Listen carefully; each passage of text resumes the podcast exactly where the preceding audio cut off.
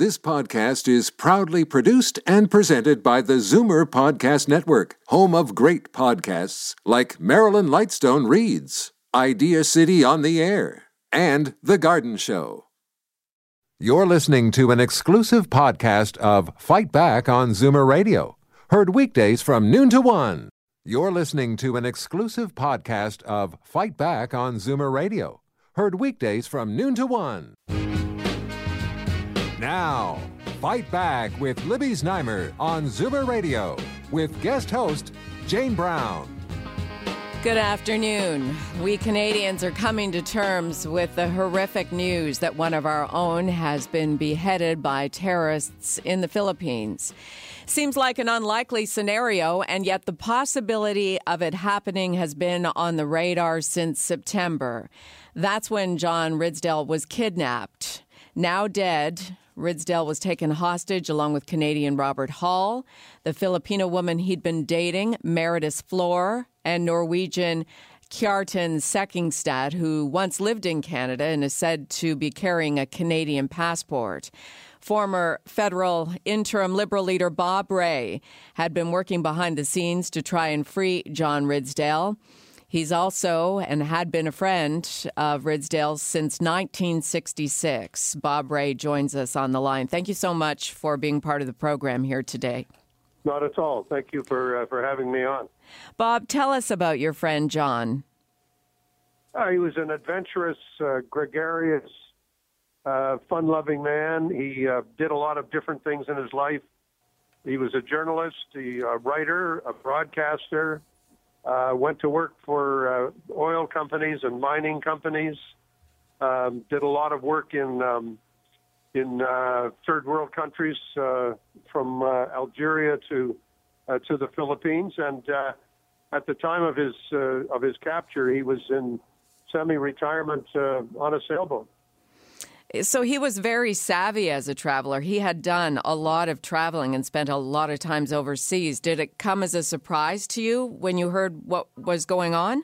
He was just in the wrong place at the wrong time. I mean, it, it would appear that what happened was that uh, he and a bunch of other people were in this resort, and he was on a dock uh, because he was sailing, and uh, uh, people uh, he was captured uh, along with three other people, and it it, it, it appears that uh, the capture was entirely random; that they were just rounded up and and uh, and, and taken. Uh, this is a tactic that's used by this group Abu Sayyaf, and that is to to capture people and then demand a, a, a demand a ransom. Tell us more about these terrorists. And some people will say they're not terrorists, that they're just kidnappers, and that they use the ISIS or Al Qaeda backdrop as as window dressing, really. Well, I mean, uh, in the in the world today, it's pretty hard to tell the difference between a terrorist and a gangster. I mean, a, a terrorist is just a gangster with an ideology. Uh, they they use all the tactics of gangsters. They bully people, they terrify people, they kidnap people, they murder people, they extort uh, for money, um, and that's what they do. Uh, but uh, there's no question that uh, this group, like many others around the world, is motivated by uh, an extremist uh, and perverted version of uh, of, of Islam. Did you ever speak with John Ridsdale while all of this was going on over the last uh, six, seven months? No, not directly. Did you hear via a third person? I mean, we know that you were involved in negotiations behind the scene. Are you uh, are you able to tell us some of what that involved?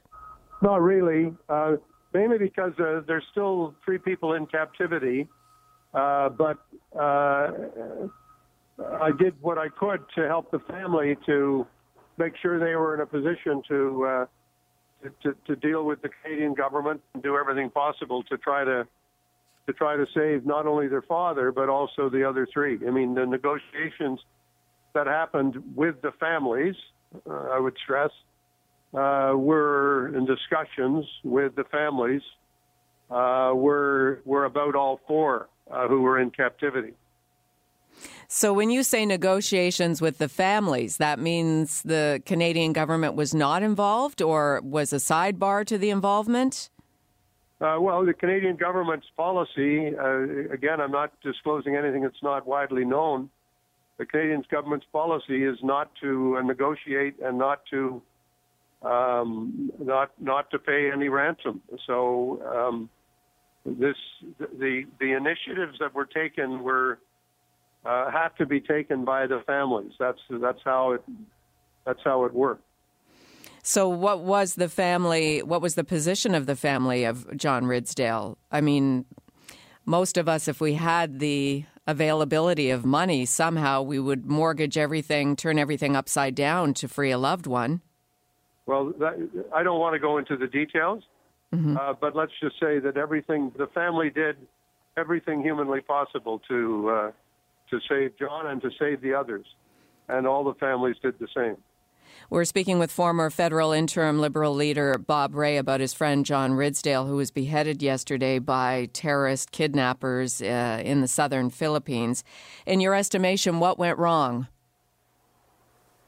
Well, again, I, I think it's it's too it's not the right time to uh, to simply look at this as an isolated incident. The, there's still three families involved, and and uh, I'm sure once uh, you know once that situation has been resolved, there'll be a lot of opportunities to uh, to look long and hard at uh, at what has happened and and uh, uh, and and what took place. So I, I'm not going to go into uh, what I know and don't know, but uh, all I can tell you is what I just said, and that is that uh, that every Canadian should know that this family did everything humanly possible, and and uh, and it uh, it wasn't enough.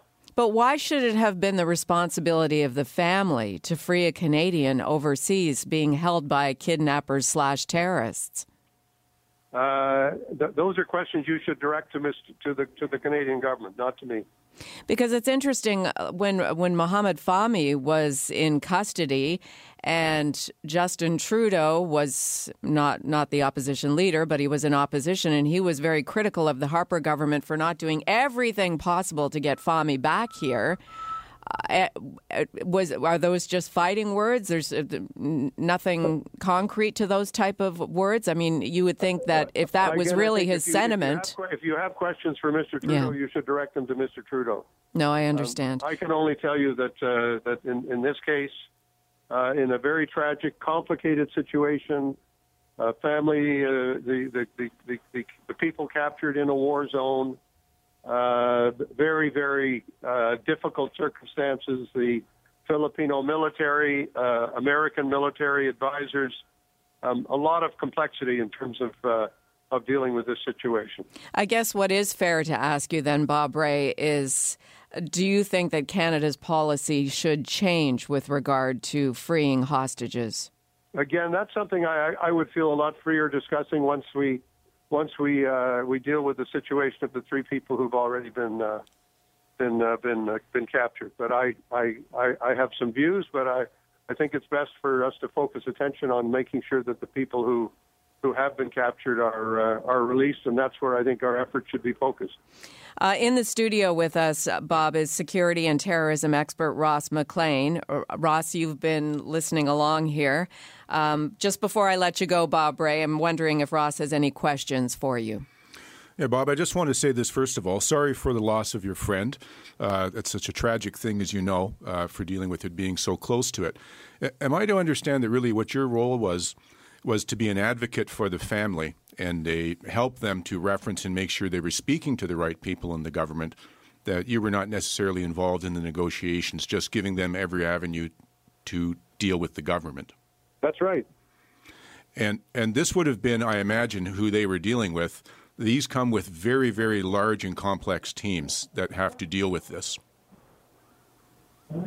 Sorry, I missed that the, there was a very large and complex number of people that they're going to have to deal with for, for managing these problems, correct? That's right. And the issue I think we're going to have to find out, as you're so plainly saying, is I think we do need to have some information from the government as to what their policies are for either green lighting or red lighting going forward on doing something. It, it, it sounds like I can read a lot more about what you're not saying, is that they wanted the family to be responsible for paying the money if money was to be paid and not the government to be seen to be paying the money because that's their policy. Uh, again, I, am sorry to be unhelpful, but I, I, just think it's it's better to be having these discussions once we once we realize what uh, once we know what the outcome is going to be with respect to the other families involved.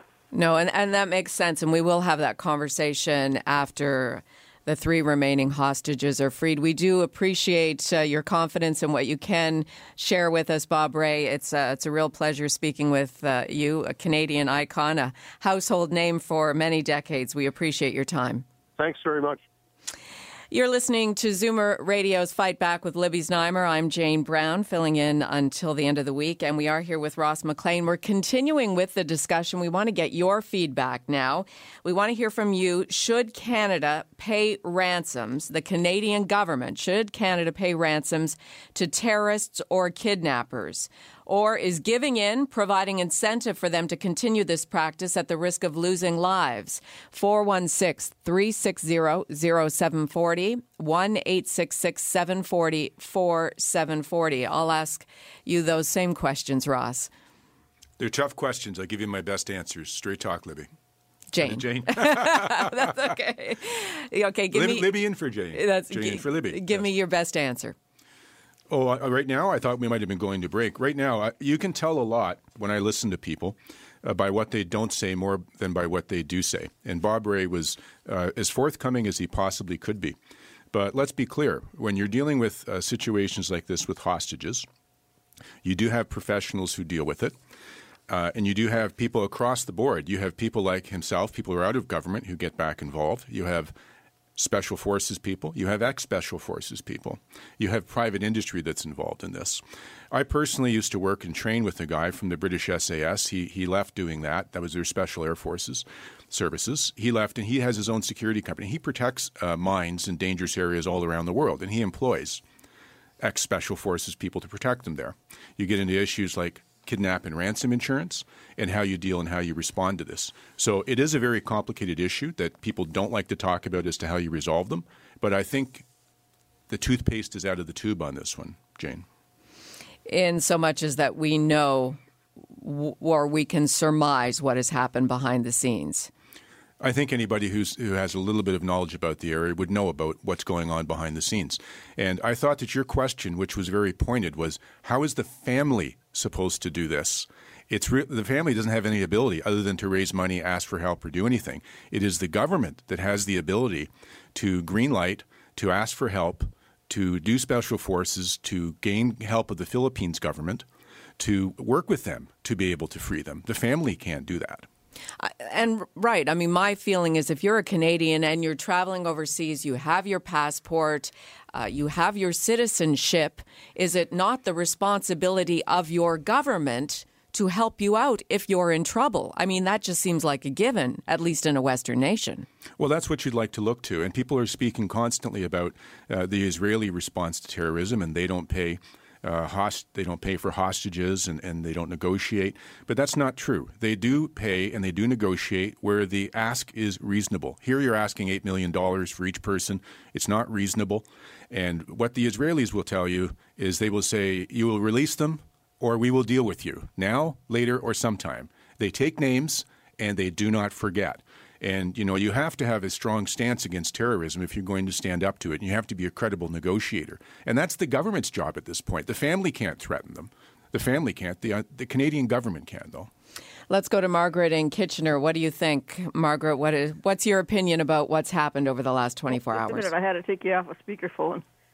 Um, are you there? Yeah, we're here and waiting for your comments. My opinion is no matter who kidnaps, what kidnapping goes on anywhere, you do not give in to the demands because once you do, they will continue doing it. And I know lives will be lost, but that's that's the price you have to pay for stopping some people. You know, if, if I can say, uh, caller, it's it's a strong line, and it's a strong line that sh- people should put out. It, however, is not the reality of dealing with uh, kidnappers like this. This group has collected on average, every year between 10 and 25 million dollars a year for the last decade, kidnapping similar people. They have kidnapped journalists, they have kidnapped uh, Red Cross people, they have kidnapped students, they have kidnapped Americans, they have beheaded people before, and people do pay to have people released. What you need to have, as I say, is the hard comeback where, okay, we'll give you the $6 million, but then we'll come back and get you. Or we'll give that $6 million to the Philippine Special Forces to supply them to go in and keep hunting you. It's your choice. You have to hard. Alan Collingwood, it's your turn on Fight Back uh, on Zoomer Radio. Go ahead. Yes, just have a question about uh, Robert Fowler and his being freed. Uh, where did the $1.1 million ransom come from? Excellent question. That information came out that 1.1 million was paid in 2009 in exchange for the freedom of Canadian Robert Fowler and his assistant. Now, we what we don't know, Ross, is who paid that money, right? Right, and this is the plausible deniability. When it comes to these international incidents like this, the special forces teams uh, for a variety of countries, but no, most notably the United States, they are basically like the old show Mission Impossible. They will go in and they will do stuff, and there will be deniability. If they go in and they fail, there'll be no deniability. There'll be no rescuing them. They go in and they do the job. And sometimes you pay money. If look, a million dollars, it would cost you a million dollars to launch an operation against them. So you know you weigh the consideration for it, but you definitely don't do it to make yourself more open to being uh, taken advantage of again. Did then Prime Minister Stephen Harper elasticize the rules a little bit? Do you think that that money came from the government of Canada, or that would that be just pure speculation? Well, once again, you don't know where the money comes from, and I don't think anybody necessarily cares where the money comes from, other than the government to say we didn't do it, so we don't give into it. Well, right. Everybody else would be fine to say, oh, I, I raised the money on crowdfunding, or it was given to me by a philanthropist, or we sold our house and we got it. You know, that's not the issue. The issue is saving the life and then dealing with terrorists in a strong way. And, and the Al Qaeda terrorists involved in the capture of Robert Fowler later said that they were bilked, you know, that they the $1 million was nothing and that they hadn't asked for nearly enough.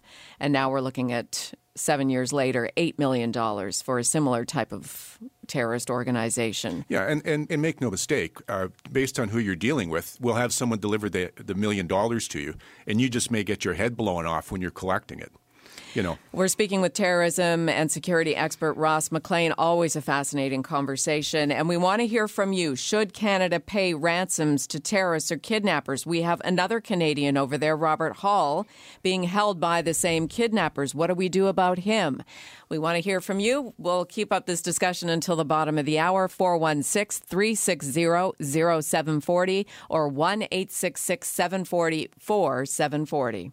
You're listening to an exclusive podcast of Fight Back on Zoomer Radio, heard weekdays from noon to one. Fight Back with Libby Znaimer on Zoomer Radio with guest host Jane Brown. We're talking about the horrific development in the southern Philippines of the beheading of a Canadian. John Ridsdale, and now the fact that there is another Canadian there, as well as a Norwegian and a Filipina waiting to be freed. That likelihood, well, I guess this is where we have Ross McLean come in. He's our security and terrorism expert. How likely is it that we can that's that these three individuals can be freed? Well, we'll have to see how how the governments decide to move forward on this and what sort of deal they're able. I, I can't answer that because I don't really know if they put pressure on or they didn't put pressure on or they decided to not green light certain projects because they didn't wanted to save face politically. I don't know, so it's very hard to answer that question. I will say this: if they did want to green light it and they did want to go hard, they absolutely have the ability to do it. The uh, let me give you a quick little bit of background on this, uh, uh, Jane, and for the listeners. In 2001, after the Twin Towers went down, some of the people affiliated with that uh, were out of the Philippines and they fought in Afghanistan in the 1990s with Osama bin Laden. The U.S. took $25 million, their special forces people, and went over and trained a special brigade of the Philippine armies for special forces just to fight this group and do counterterrorism and hostage taking. They've been doing that for over 10 years. They only just recently started to disengage from dealing with that. So the U.S. Special Forces are intimately engaged, intimately know how to deal with this target, and this group now is down to only about three or 400 people. This is not a massive group. So it's certainly within the realm of dealing with if you wanted to militarily. And these three individuals uh, who were aligned with John Ridsdale they're not the only ones being held hostage right now by these kidnappers in the southern Philippines, right? There are others. The last I heard, there's about 15 people from different places and around the world uh, who are being held hostage by this group. Now, Joe Warmington at the Toronto Sun writes today what should have been considered was a military extraction exercise led by Canada's crack JTF 2 counterterrorism team with air support from our now idle CF 18 Hornets. Is, was is that a realistic scenario to get these people out of there? Yeah, he was making the point that you can make a military move to do this. And our JTF team are elite special forces. They will have trained with the U.S. Special Forces. I'm sure they've trained with the Philippine Special Forces. I will bet, I don't know this, but I will bet they've probably even done exercises over there. And they've done this exact same sort of routine practice again and again and again for doing hostage extraction. So the ability is there. The resources are there. Whether the green light is there to do it or not mm-hmm. is the question. Let's get another call in before we wrap up this uh, very interesting topic. Walter from Hamilton, do you have a question for Ross McLean? Yes, I have uh, something to talk about this. Is there a way, as the old saying go, to attack the, the Taliban, the Al Qaeda, ISIS, and all these uh, perverts, for lack of a better term, to promote violence like this? Is there a way to choke them financially to find out what their all of their source of income and mobilize institution everything we can to bear upon freezing their accounts and everything like that, even if necessary to find out where which well, oil well or, or sources like that that that they're uh, I don't know how you call that, uh, dividends or whatever it is that finances these organizations. Okay. Yeah, yeah, there is. There absolutely is. And the U.S. is trying to do that. Canada is trying to do that. Whether they're effective or not is, is another story. Uh, there is ways of shutting it down. That's why, you know, if you go to buy a house or something like that, you have to list where your income is. And that's an anti terrorism clause on your financial application because they want to know how, where you got your money from. So there are absolutely are ways to do that. Are we doing it well enough or good enough? I don't know. There was just recently, uh, Jane, an Iranian, the, an Iranian company. They were, of course, not to deal in the U.S. for a number of years. They were frozen out. They were just uh, arrested a bunch of people. They used one Canadian company to help launder money from the Iranians through Canada into the U.S. to buy U.S. properties and do that. So you know, there's a lot of back channel ways that they, these people can get financing, and your caller is right. That is one of the things you have to do to choke these people down is take away the money. Now, this was Prime Minister Trudeau's first test at facing a direct confrontation in a terror crisis. Uh, some would blame him for the death of John Ridsdale, but moving forward, and, and you know what people say, so as you say, by the things they don't say, should we feel confident in what Justin Trudeau said yesterday about efforts that may or may not be being made to, to release this additional Canadian? Once again, what he didn't say is we didn't call it terror. He didn't call it ISIS related. This group is honest to goodness as affiliated with ISIS as you can be. They went there about two and a half years ago for doing it. They fly the flag, they sing the songs, and they started doing a higher spate of kidnappings like this just to get money to funnel it back to ISIS to fund terror in the Middle East. So this is an ISIS related group. They're at war with Canada. They've now killed another Canadian uh, for doing this. We already had the two soldiers that have died on soil, and he did not say Islamic uh, terrorism. He did not say ISIS, and he did not use the word terror.